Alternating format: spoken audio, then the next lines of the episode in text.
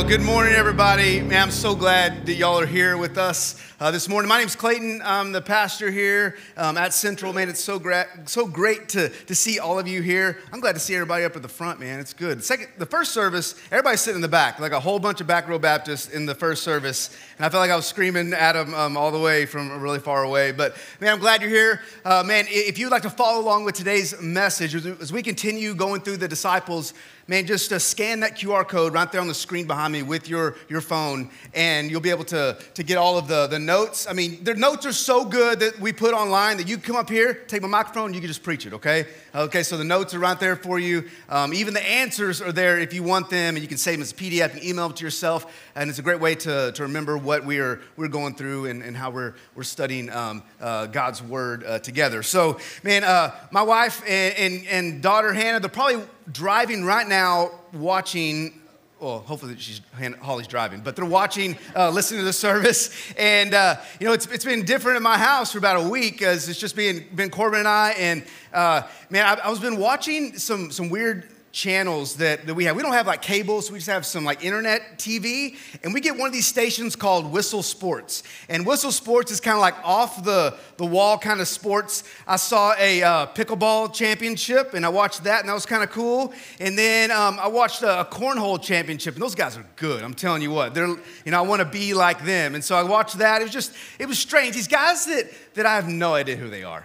Um, we've never seen these guys before. But if I were to name the top 10 or top nine greatest athletes of the 20th century, you'd probably know every single one of them. Here they are Michael Jordan, Babe Ruth, Muhammad Ali, Jim Brown, Wayne Gretzky, Jesse Owens, Jim Thorpe, Willie Mays, Jack Nicklaus. I say those names, everybody's like, yeah, I got them. I know who those guys are. But have you ever heard of these guys? Bob Skoronski, Fuzzy Thurston, that's a cool name, Fuzzy. Bill Curry, Jerry Kramer, Forrest Gregg, Willie Davis, Ron Kostelnik, Henry Jordan, and Lionel Aldridge. Anybody know who those guys are? you got one person in the back knows those. Okay, those are some incredible athletes. They were linemen for the 1966 Green Bay Packers. Okay, thank you. And they, they are Super Bowl champions. Each one of them had a Super Bowl ring because they won the very first NFL championship. These guys were incredible athletes. And you know what? We have no idea who they are. We have no idea who they are.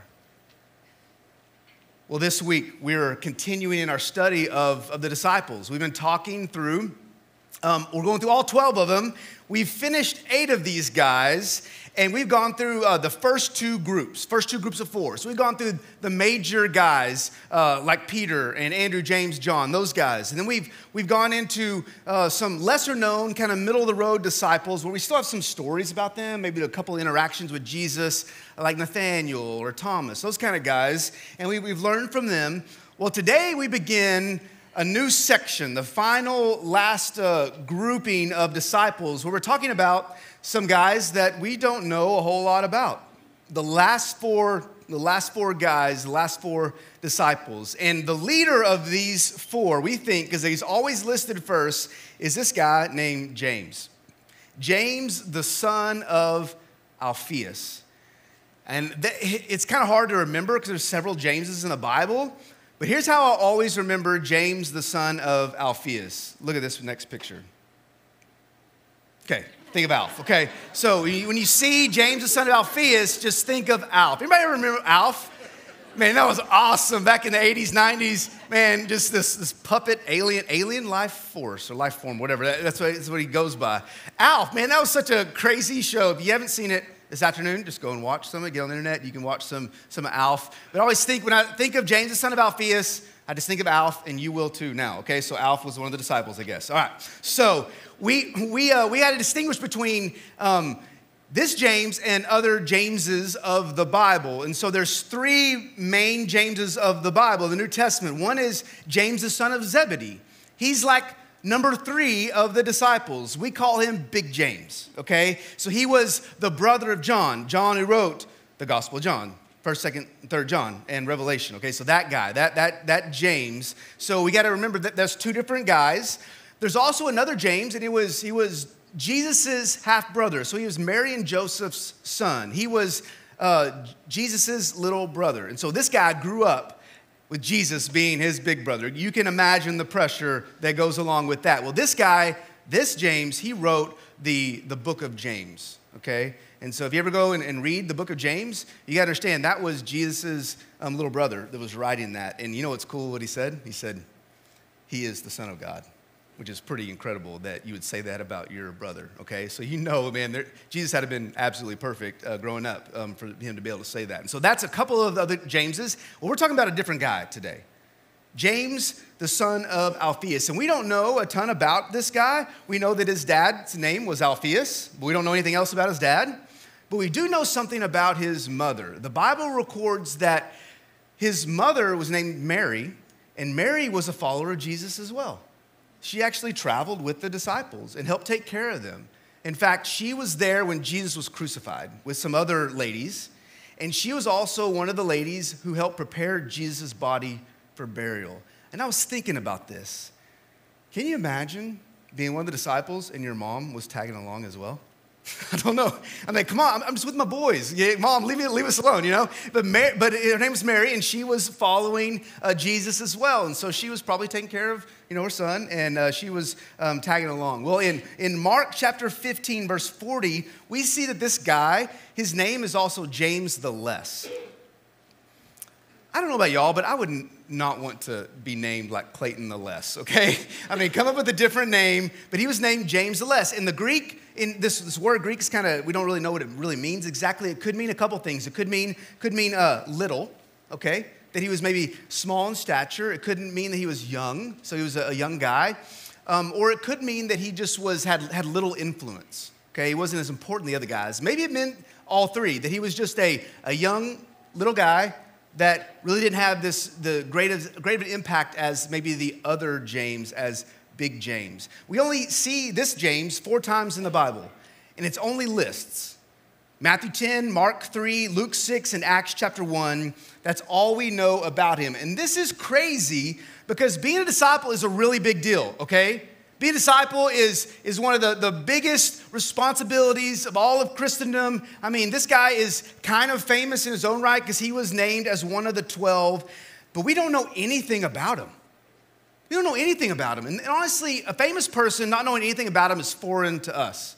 I mean, think about it. You turn on the TV and you want to gain information about something. You watch the news. And so you're watching and, and, trying to figure out about a situation, but a lot of times we're trying to find out about someone.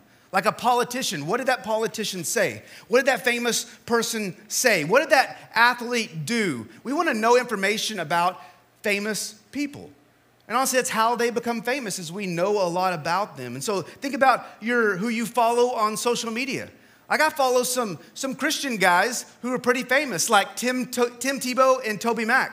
I don't know if you follow these guys, but I follow Tim Tebow. It's pretty awesome. I mean, Heisman Trophy winner, super famous athlete, also a Christian. He loves Jesus and he tells a lot of people about Jesus and I, I, follow him, get to see all of his pictures, all the things he's doing. So he's, he's rubbing shoulders with famous people all the time. He's having opportunities to go and speak in front of tens of thousands of people. And he has a really cool house, by the way. If you haven't followed Tim Tebow, he's got an awesome house. I don't know, he's got some cool dogs. Uh, but, anyways, so I follow um, Tim Tebow and, and TobyMac. And get, every time I see them on social media, they are doing really incredible, big things. A lot of stuff happening.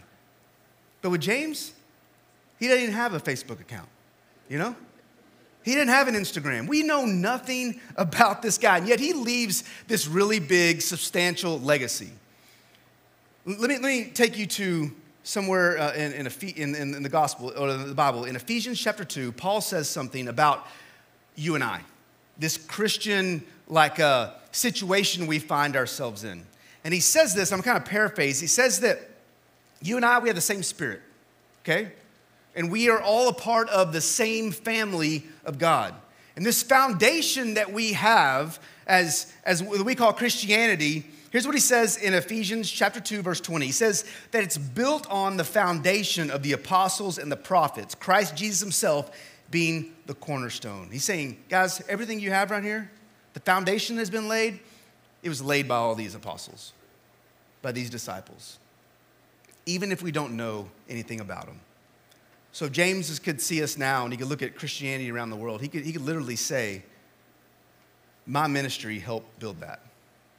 The things that I did helped build that. And so here's a simple question for us today, and it's this Why does the Bible tell us so little about little James? Why didn't God see fit to tell us his story, his background, what he went through, the things that he saw, the ministry that he did? Like, why is he not found anywhere in the book of Acts except for just a list of, of, of disciples? Why do we not know anything about it? Well, I think it's because God saw fit to, to not have him in the Bible so there would be an encouragement to us.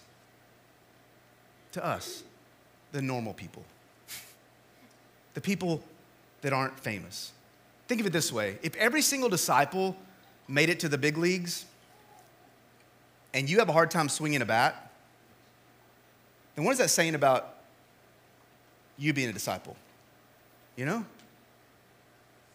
Well, my mind, that would mean that, you know what, I'm not really living up to, to God's standard. Because I look in the Bible and I see every single person who really was all in for God was doing amazing big things. There's lots of stories there, are famous people. And you know what?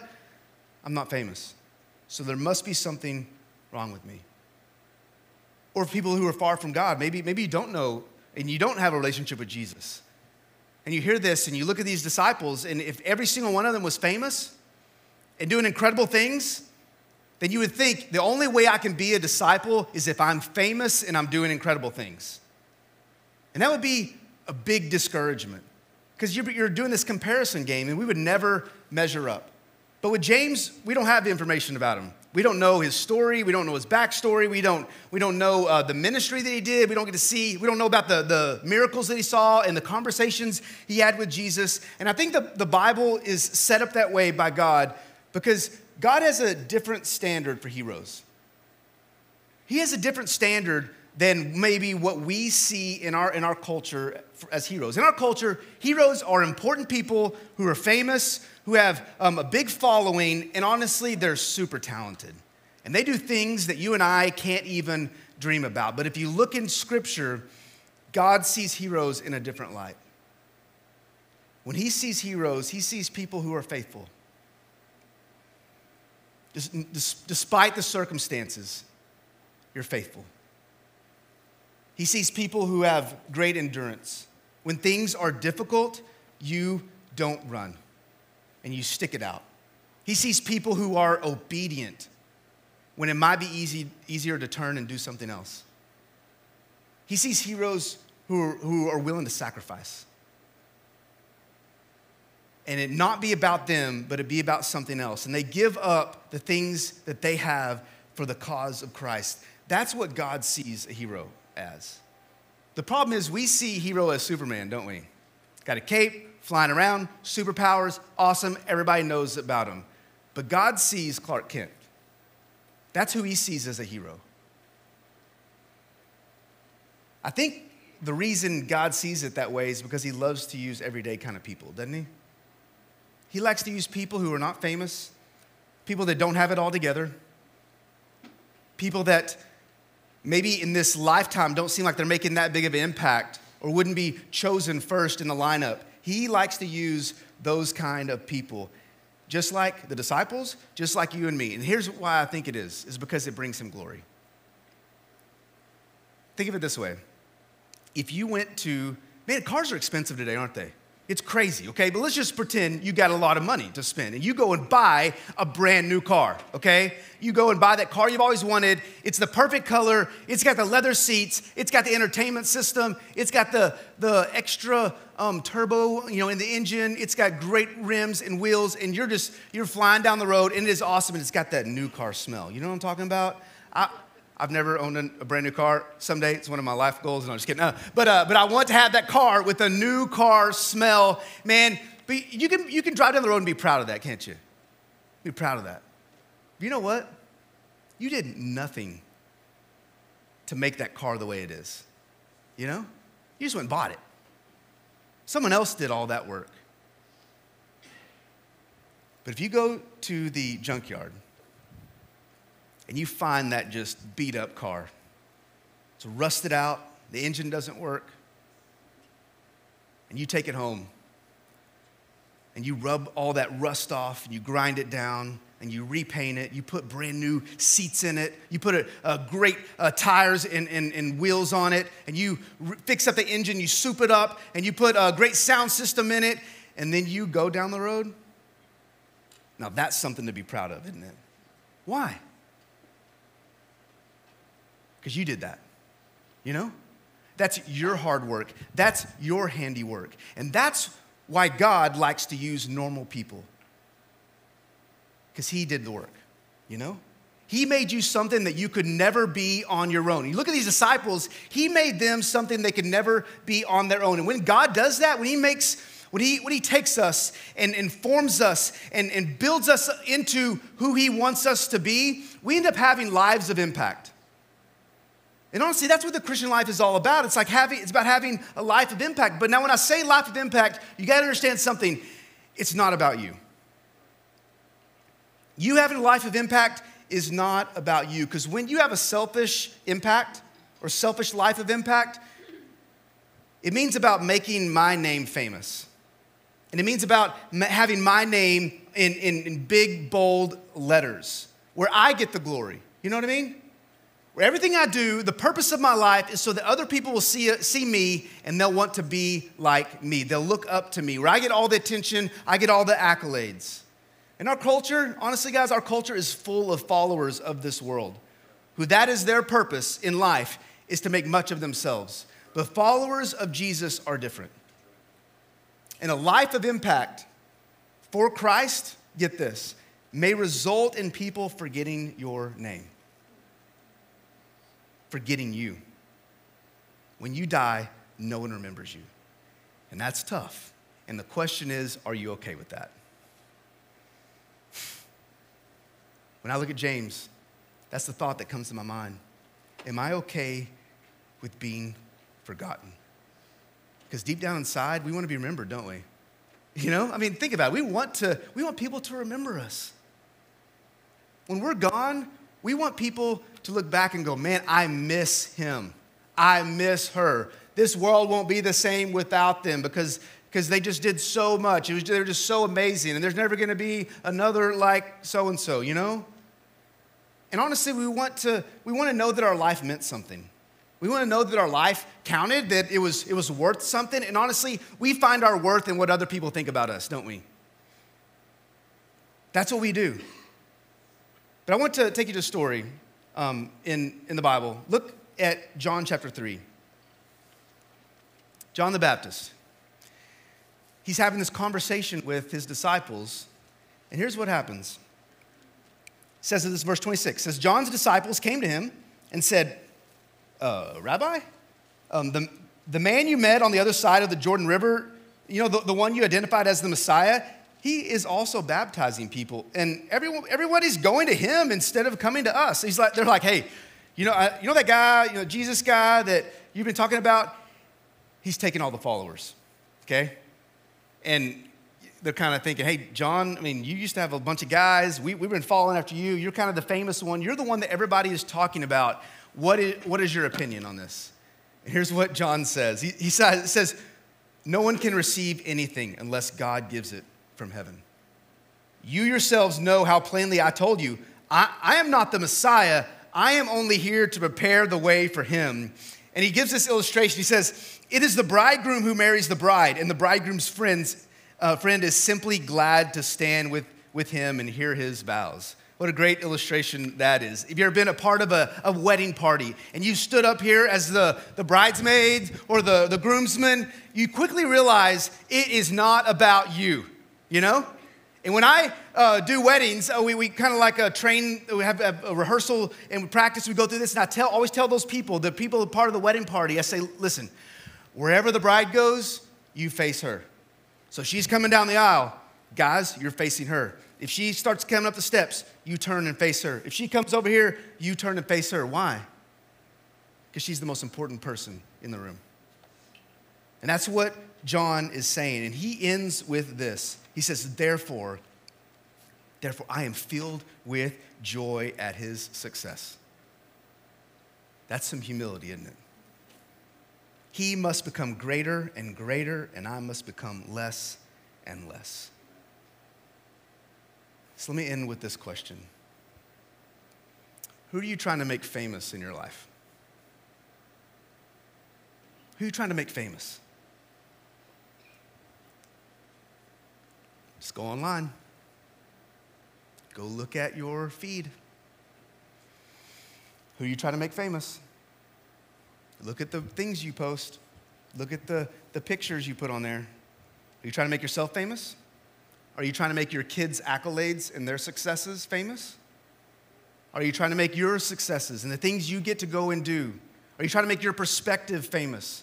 Are you trying to make your humor and your wit and your personality? Are you trying to make those kind of things famous? If that is your ultimate goal, let me, let me just tell you, that's really petty and small. And God created you for something bigger than just making yourself famous. Because if you want to make your life count, then get this. Then make Jesus famous and yourself forgotten. If you want your life to really count, and that, that is a tough sell, guys. Hey, come be a Christian and be forgotten. Who wants to join me? You know? Who wants to do that? But when Jesus gets a hold of your life and changes you, and you realize you are nothing without him, then maybe that can happen. And you say, you know what? I want to make him famous and myself forgotten. Because honestly, the point of our lives is not so that our name will be in lights someday and famous. It's that one day Jesus will say, Well done good and faithful servant. You know, your story may not be a bestseller. My story may not be a bestseller. We look at James and we see that his story definitely was not a bestseller at all. Are you okay with that? But you know what? It may be a bestseller in heaven. Because you may be able to impact people's lives like, like you never would have. If your life was all about yourself, you wouldn't be able to impact lives like God wants you to impact lives. And here's the deal if you will make your life about that, God will bless you. How do I know? Mark chapter 10. Peter, the spokesman of the group, he says this. He said, Jesus, we're giving up everything to follow you.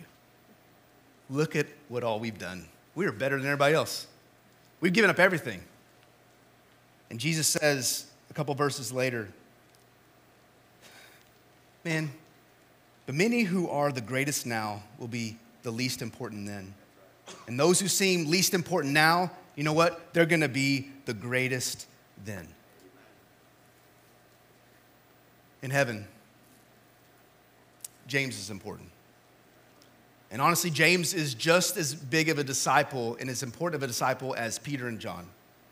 The Bible says in Matthew 19 that, that James, he's going to sit on a throne that's of the same size and value as the other apostles in, in, in God's new kingdom. Revelation 21 says that the foundation of the walls of New, new Jerusalem, they have, this is cool, they have engraved the names of the apostles. And James, the son of Alphaeus, James the Less, the one who we don't know anything about, he's right up there in the same bold typeface as Peter and John. In heaven, he is not considered less. And the reason is because of his he fulfilled his calling on this earth. And here's what his calling was. His calling was to be a nobody telling everybody about somebody. You know? That's that, that was his calling and he lived up to it. So here's what I would like to do as we finish today. Shortest sermon of all the, of all the disciples. How do you preach a sermon about somebody we don't know anything about? Here's the deal. Are you willing to be a James the Less? Are you willing to live your life for God and be forgotten? That is tough. That, that's tough for me. Always talk about which disciple do you, you, do you relate to the most? I wonder if it is James the less. I wonder if we all need to be just like him and say, you know what? I'm willing, God. I'm willing to live this Christian life. I'm willing to sacrifice. I'm willing to do things. I'm willing to put myself out there, not for myself, but for you. Honestly, for you. And you know what? I'm okay with spending this life you've given me, whether it is another 10 years, another 30 years, another 50 years. I'm willing to just empty myself out completely for you. Toward one day I die and no one remembers me. Are you willing to do that? Because I'm telling you what, that is the life of a disciple. For the 99% of us, that is the life of a disciple. Are you okay with that? And here's what I want to do. If you're willing to say, yeah, that's me. If you're willing to say, you know what, I'm going to do that. I'm willing to, to put aside my pride. I'm willing to put aside some of the things that I want to do in my life to make much of myself. And I want to live my life the rest of my days for Christ. Today might be a day, a turning point for you. And here's what I want you to do. If you're willing to do that, I want you to come to the front. Simple as that. So everybody stand, stand up to your feet. If you be willing to say, you know what? I am willing to be forgotten. I'm willing. Let's do this. I want to live my life for Jesus. If that is you, here's what I'd like you to do. Come on to the front. You don't have to. You know what? If you're saying, you know what? I, I'm willing to say, God, it's not about me. I look at these other disciples, look at all these famous people online, and I, I honestly, I kind of want to be like that, but here's the, the real deal God, I want my life to be all about you, forever and ever, all about you. I'm willing to be completely forgotten so that you can be made famous in my life. If that is you, come on up to the front. Here's what I'd like for you to do. If you want to kneel down, you can do that. I want you to just spend some time praying over that because that's a big decision, guys. That's a big decision to say, you know what? I am willing to be forgotten. Because honestly, in our culture, no one wants to be forgotten. But I'm telling you what, if we can be forgotten for Jesus and live our lives completely for Him, something amazing will happen. But it takes us giving away our selfishness and putting our pride aside and saying, I will live for you. So here's what I want you to do. Just spend, spend a moment praying. So everybody bow your heads. And I'm going to stop talking. I just want you to go Lord and just talk to him about that. Make a commitment today to do that.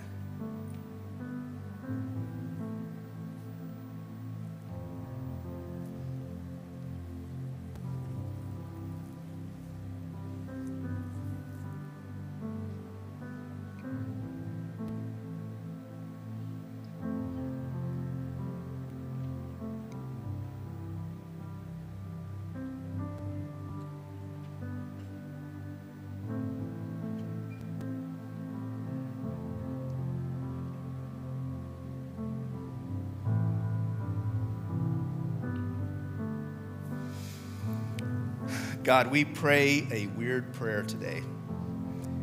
God, that we would be forgotten. Compared to you in our lives, we pray, God, that we would be nobodies.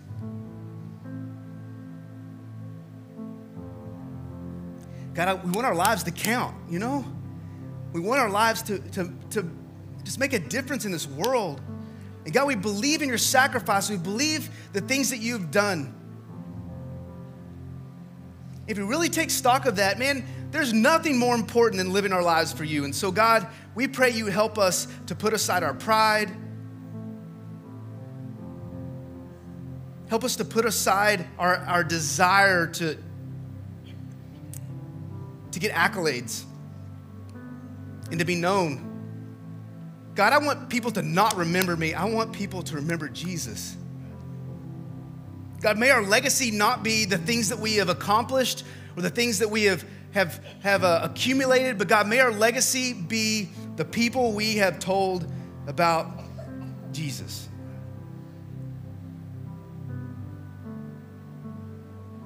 God, may our legacy be a long line of people who have come to faith because we were willing to make our lives completely about you. God, I pray for everyone in this room that that would be a change that, that, that begins in our lives today.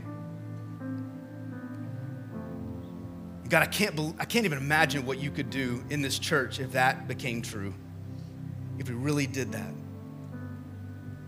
So, God, whether it's on our social media feeds, whether it's in our our desire to, to put ourselves out there and share the gospel, to love the unlovable, to sacrifice our finances that we can't take with us.